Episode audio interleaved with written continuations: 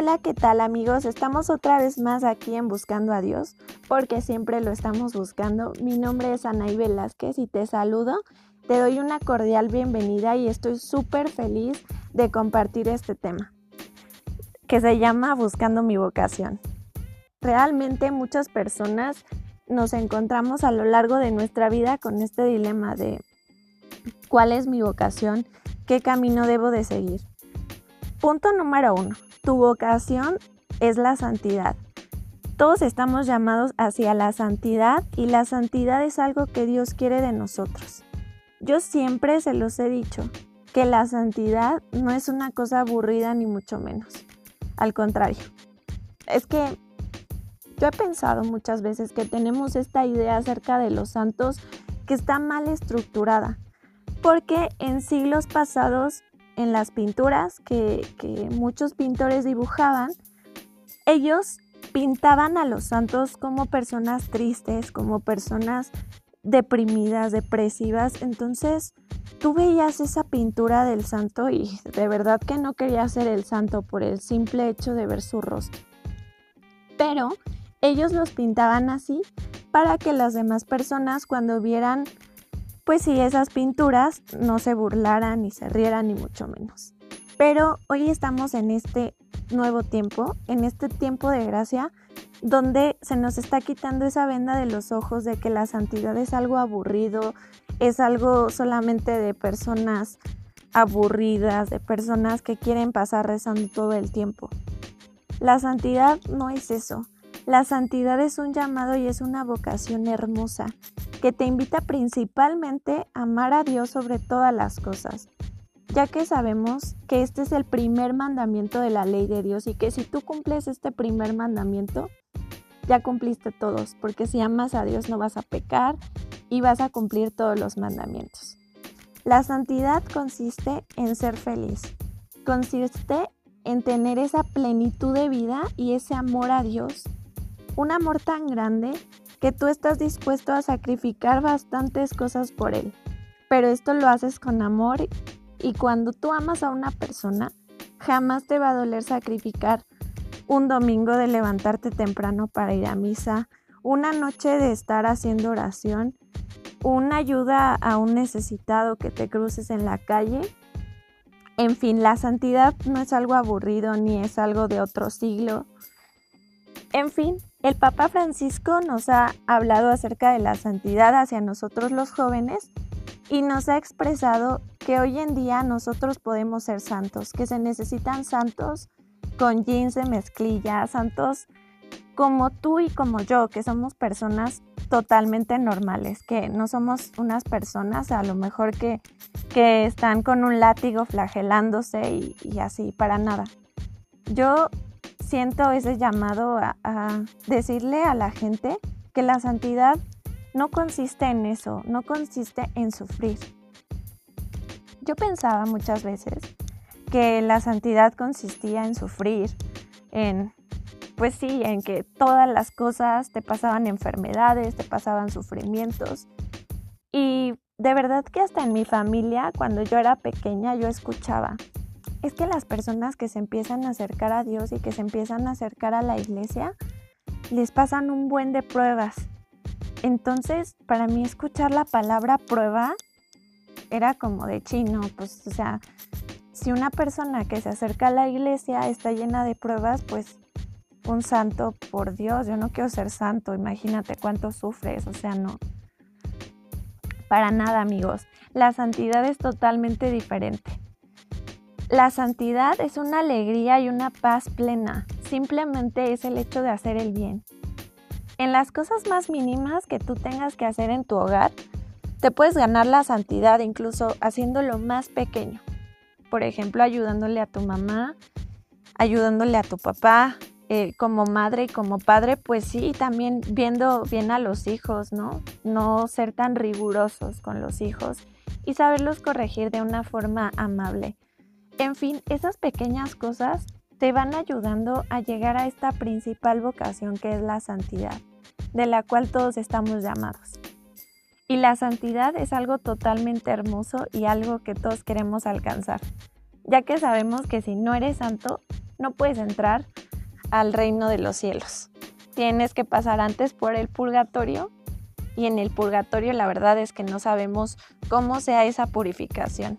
Más vale que alcancemos la santidad desde ahorita y que tratemos de pecar menos o de no pecar si es posible que yo sé que es algo muy difícil, pero no imposible. Si nos lo proponemos, poco a poco vamos a dejar el pecado atrás. Pero en fin, amigos, vamos a tocar la primera vocación. La primera vocación de la que yo les quiero hablar es la soltería. Muchas veces la soltería está súper atacada. Porque vemos a una mujer sola, sobre todo más en las mujeres, que vemos a, una mujer sola y decimos, uy, esa mujer pobre ya se quedó, ya se quedó sola, ya no agarró nada, nadie la quiso y pues pobre está toda amargada, está frustrada. Y no, qué horror, o sea, ya no se casó, ya la dejó el tren, ¿no? O empezamos a juzgar mal y a decir, no, pues quién sabe por qué no se casó. Yo creo que nadie la quiso. Y para nada es eso, ¿eh? O sea, si tú sientes una vocación a la soltería, está súper bien, pero la debes de enfocar hacia el servicio de Dios. Esto es súper importante. La soltería depende mucho de cómo nosotros la vivimos. Una cosa es ser pues libre en ciertas cosas y otra cosa es tener libertinaje. Empezarnos a ir por esa vida sencilla, una soltera que esté saliendo con muchos hombres o un soltero que esté saliendo con muchas mujeres y solamente jugando con los sentimientos de las personas por la vida, pues para nada esta persona está viviendo su vocación como realmente Dios lo o la está llamando, ¿no? La soltería es una vocación hermosa, es una vocación que pues es muy mencionada en la palabra de Dios, la soltería. Nos habla mucho San Pablo acerca de la soltería. Incluso hay una frase que me llama la atención en la palabra de Dios que dice, dichosos los pechos que no amamantaron. ¿Y esto a qué se debe? Pues a que o sea, para nada te está diciendo que no tengas hijos, no, no hay que tomarlo como tan literal. Pues en la soltería obviamente, eh, pues la mayoría de las personas solteras no tienen hijos y bueno, por algunas situaciones hay personas o mamás solteras o papás solteros, pero que bien puedes encaminar esa soltería para el servicio de Dios. Puedes alcanzar la santidad y busca solamente hacer el bien. Si tú estás soltero, pues quiere decir que tú en cierta parte no tienes un compromiso con un hombre o con una mujer. Ya que sabemos que el tener un compromiso con alguna persona, esto lo que hace, pues en cierta parte sí es tiempo que tú le vas a invertir a la persona.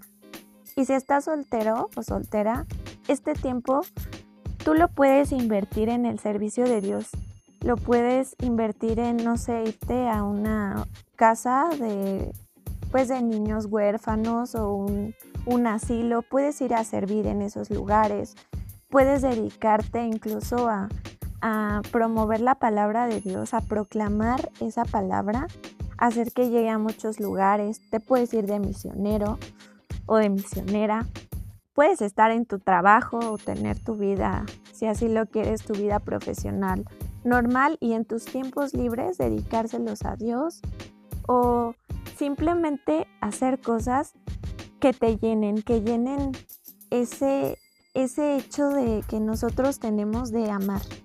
Me explico, todos los seres humanos de alguna forma tenemos que demostrar el amor.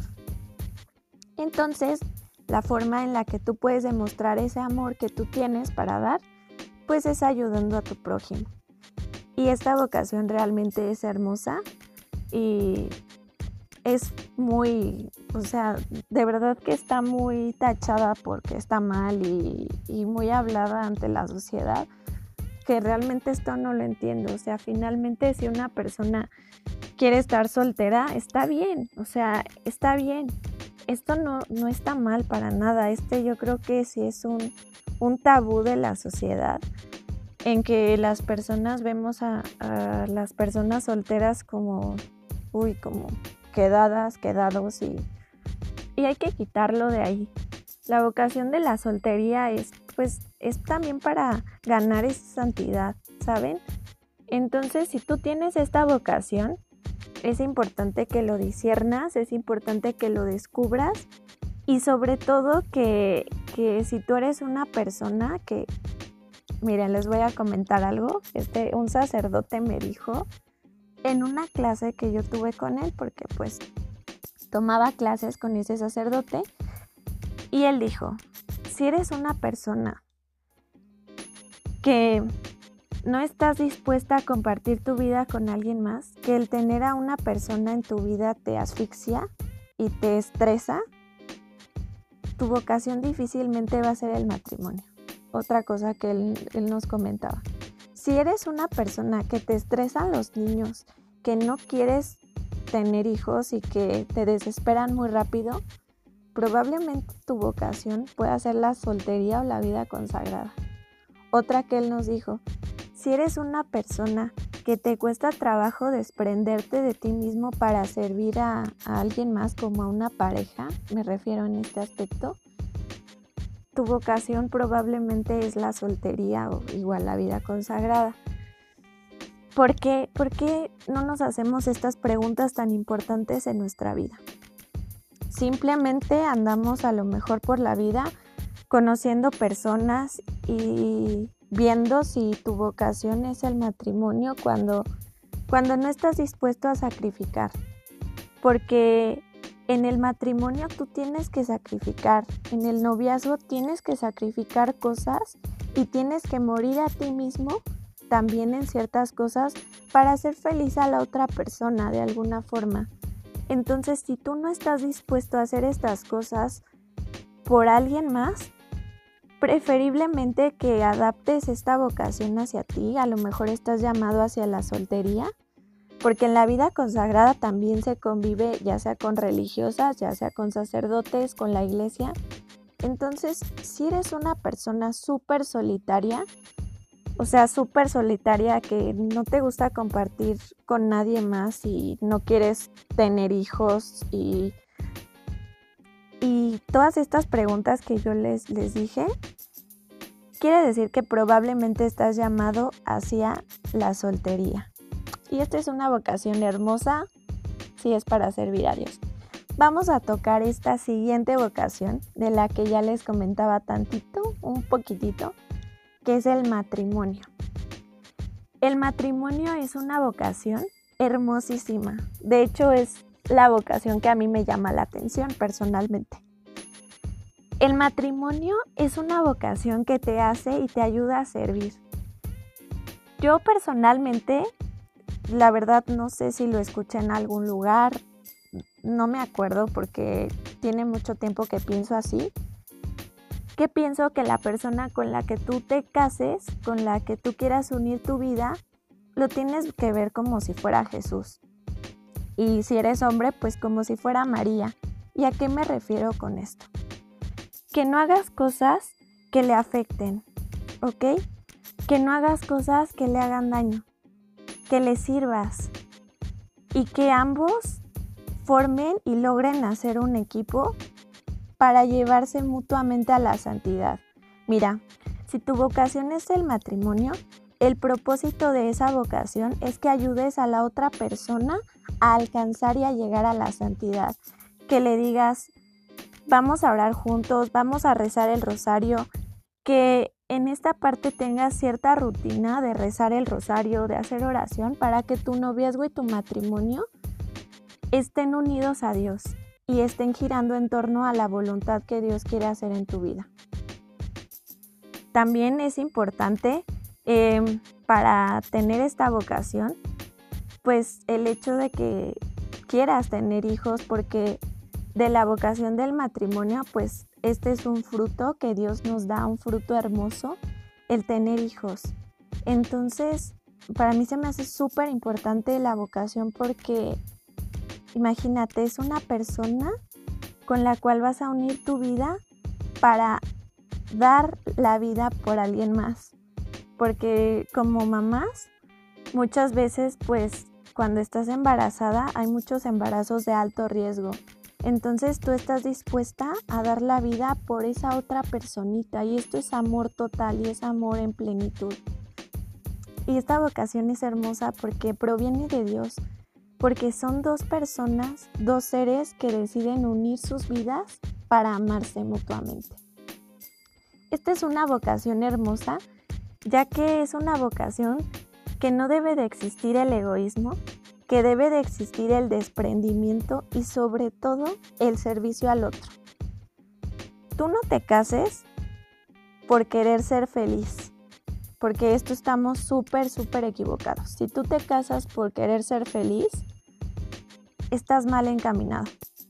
Tú te casas por querer hacer feliz a otro, porque feliz ya eres, ¿ok? Ya eres feliz porque tienes a Dios, ya eres feliz porque estás bien con tu vida, ya eres feliz porque tienes buena autoestima.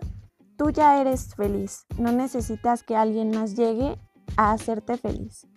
Entonces tú esa felicidad que tú tienes la vas a compartir con otra persona.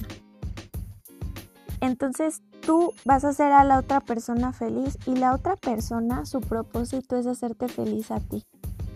Entonces los dos deben de compartir. Y para esta vocación es súper importante y yo sé que ya lo han escuchado muchas veces, la comunicación.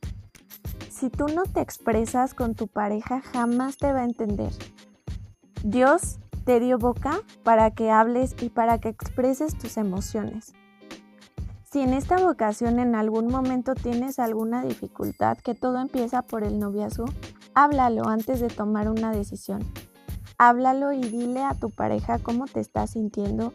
Dile, oye, yo siento esto, ¿cómo lo podemos mejorar? Pero este es el punto, que tengan un diálogo. Y de verdad que un sacerdote igual me decía, es que los noviazgos fracasan porque no hay comunicación porque les da pena decir qué es lo que sienten, qué es lo que quieren, porque muchas veces puedes llegar a pensar, chin, es que si digo esto, la otra persona se va a ofender.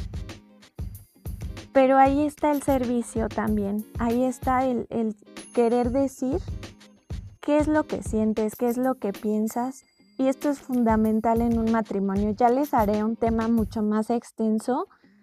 Eh, ya les explicaré este tema del matrimonio y seré más, más extensa, pero esta es una vocación hermosa que te lleva a la santidad. Imagínate el hecho de, concebir, el hecho de tener tu hogar, tu familia, el hecho de, de dar un testimonio hacia, hacia las demás personas. El matrimonio ya lo hacía en un video de YouTube que me pueden seguir, estoy como Anaí Velázquez y subo algunos videitos donde yo les comentaba que esta vocación está súper satanizada también.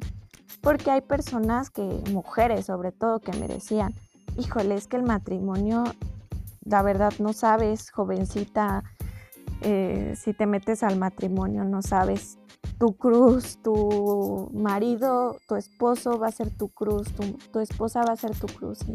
Para nada, ¿eh? O sea, si te casas es para tener una vida más, más liviana, para que la otra persona te ayude a cargar entre los dos la cruz. O sea, no es que esa persona sea tu cruz, quítate esa idea de la cabeza, porque ni al caso. Ambos son compañeros de vida, son mejores amigos que están unidos por este sacramento del matrimonio, que es un sacramento bellísimo. Están unidos y se hacen una sola carne. Fíjate qué impresionante para llegar juntos a la santidad. Qué hermoso. Y bueno, voy con la tercera vocación, que es la vocación de, pues sí, de, ser religiosa, ser religioso, ser sacerdote. Esta vocación es súper, súper hermosa. Yo les confieso algo, yo era de la idea de que decía, las religiosas, las monjas, mmm, yo no les veo sentido porque solo, solamente están rezando. Y la gente buena se necesita afuera. De verdad que yo tenía esta idea. Pero no es así. saben lo que yo entendí, que todas las religiosas, que sobre todo las que están en contemplación, en la vida contemplativa, porque les explico, como religiosas está pues las religiosas misioneras, que son las religiosas que salen hacia muchos lugares a evangelizar, llevan la palabra de Dios y hacen muchas labores por la iglesia. Y están las monjas contemplativas, porque ellas son monjas, las otras son religiosas. Y las monjas contemplativas literal no salen de sus casas, de su, pues sí, de su convento, están todo el día rezando, están haciendo oración, cantan hermoso. Les digo que yo tuve la, yo sé que esto nada que ver, ¿verdad?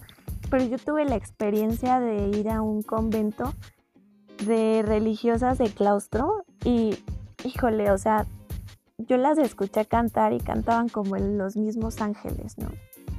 Pero en fin, esta vocación es realmente hermosa porque ese velo que ustedes les ven, que la mayoría, bueno, lo pueden utilizar de varios colores dependiendo de, de la congregación en la que se encuentren, pero ellas utilizan el velo, que muchas veces es negro, porque esto quiere decir como luto.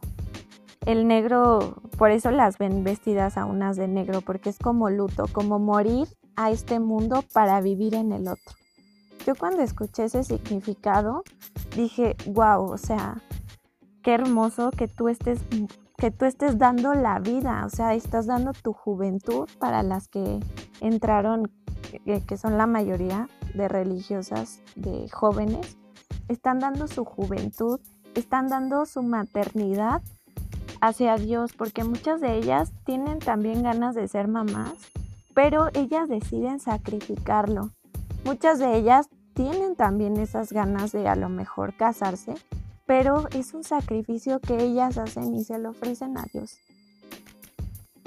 Y para todas, si hay alguna religiosa que me está escuchando por aquí, si tú eres religiosa, yo sé que, que tú piensas y todos pensamos que esa vocación, pues ya con meterte a un convento vas derechito a la santidad, pero no es así. O sea, si eres religiosa, tienes que portarte como tal, tienes que ser una persona buena, porque también hay, así como en todos lugares, hay religiosas, religiosos que no tienen como todos los valores, no se portan como también, igual en el matrimonio, ¿eh? por eso los matrimonios fracasan, también la soltería, por eso hay solteros amargados, porque no, no encaminamos la vocación hacia donde la debemos encaminar. Entonces, en cualquiera de tu vocación que tú tengas, trata de hacerlo mejor, trata de dar el 100. O sea, si vas a ser religiosa, sé 100% religiosa y compórtate como religiosa, como tal. Aquí no va para nada la doble moral, que sé que existe muchísimo y, y que todos en algún momento, la mayoría de, de las personas que estamos sirviéndole a Dios, en algún momento llegamos a tener esta doble moral, ¿no? De pues sí, de decir que somos una cosa y realmente somos otra.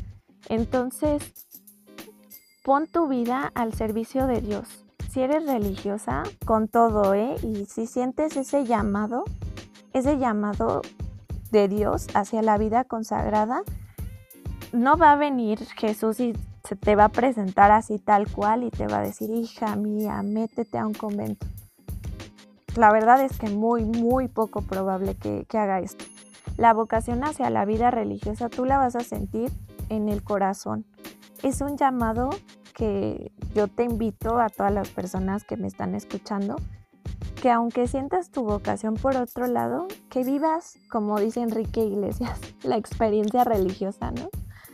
Que vivas esa experiencia, porque de verdad que cuando tú, esto es algo que tú tienes que hacer en tu vida sí o sí, o sea, de ley yo lo pondría como un como un algo que tienes que vivir en tu vida, meterte a una experiencia religiosa y como hombre igual o meterte a una experiencia religiosa con un sacerdote, con frailes, perdón, o con monjes o irte al preseminario para que sepas discernir bien cuál es tu vocación. Esto te va a ayudar bastante. ¿eh?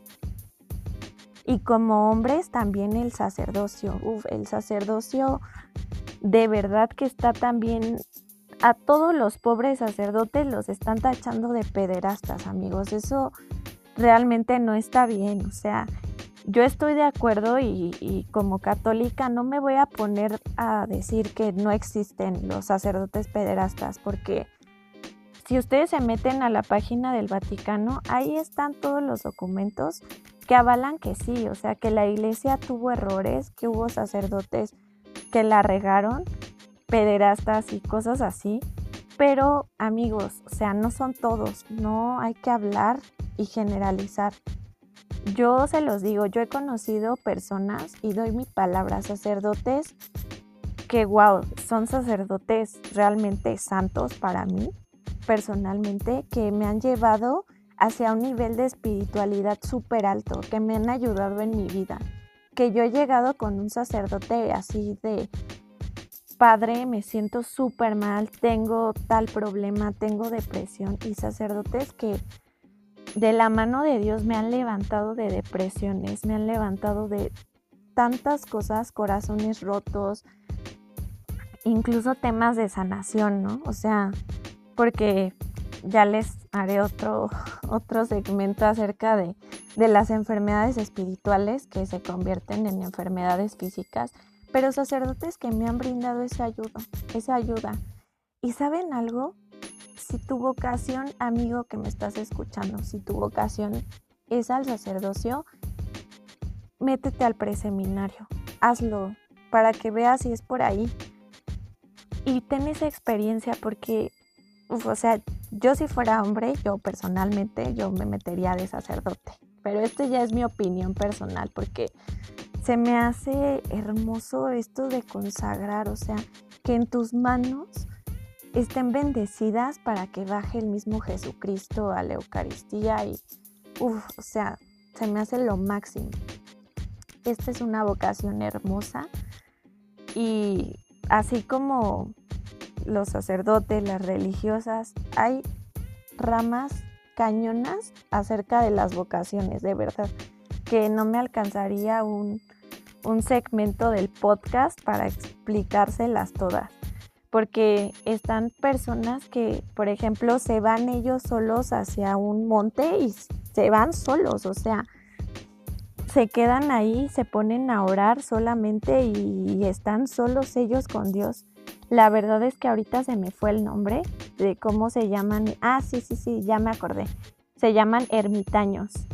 Están los ermitaños, están las vírgenes consagradas, amigas que me están escuchando que es como la soltería, solamente que consagras tu virginidad hacia Dios, eh, te consagras totalmente hacia Él, hacen una ceremonia literal como si te estuvieras casando, ¿eh? o sea, es hermoso. Hay mujeres que incluso las visten de, de novias, se visten de novias y se van a hacer estos votos, porque hacen votos. Pobreza, castidad, obediencia, y las vírgenes consagradas, uff, es hermoso. Y de verdad que hay muchísimas, muchísimas ramas para llevar tu vida hacia la santidad y, cualquier duda que tú tengas, acércate a un guía espiritual.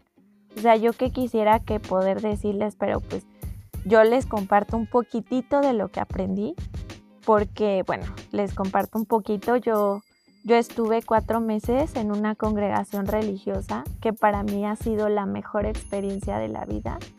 Me ha abierto los ojos a muchas cosas, me ha abierto a decidir qué es lo que quiero, a saber qué rumbo tiene mi vida y cuál es la misión en la vida, la misión que Dios me ha dado. Esto es hermoso, ¿eh? Lo que yo viví ahí es tremendo, es como un pedacito de cielo en la tierra. Y muchos me dicen, y si es tan hermoso, ¿por qué no te quedaste?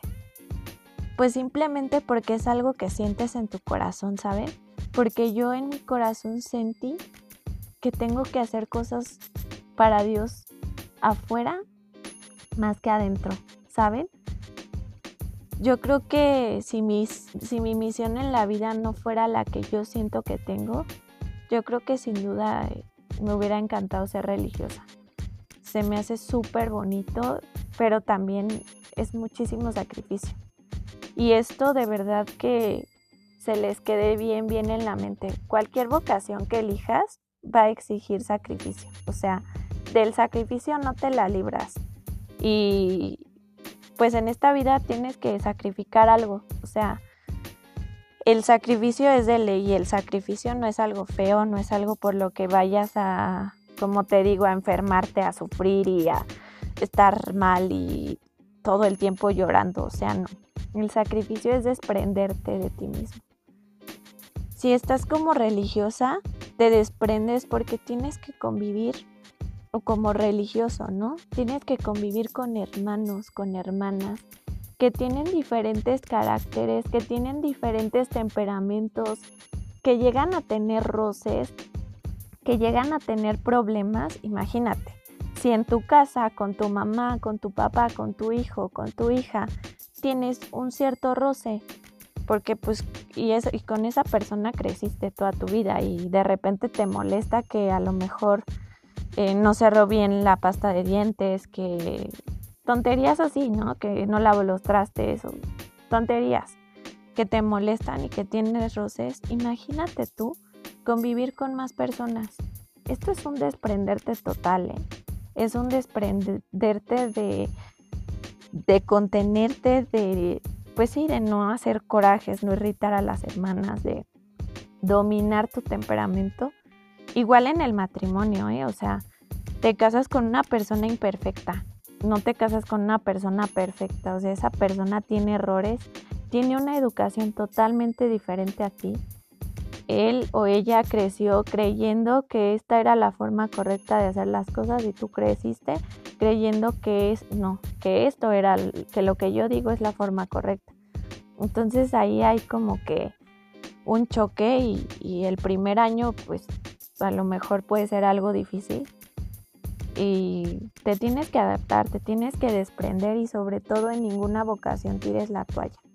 Como soltera o como soltero también está cañón, o sea, porque también te tienes que desprender de muchas veces el hecho de, de la tentación, ¿no? De que pues si ya sabes que tu vocación es la soltería, pues para qué le andas picando y para qué andas buscando galán o galana y rompiendo corazones, porque a fin de cuentas nunca te vas a quedar con ninguna persona porque tu vocación no es compartir con alguien más tu vida, pero de repente sientes soledad y sientes esta tentación de andar buscando amor, disque amor por doquier y pues la verdad es que por ahí cabe mucho también el pecado, hay mucha tentación. Entonces, eh, igual, o sea, como sacerdote, pues también está cañón, imagínate.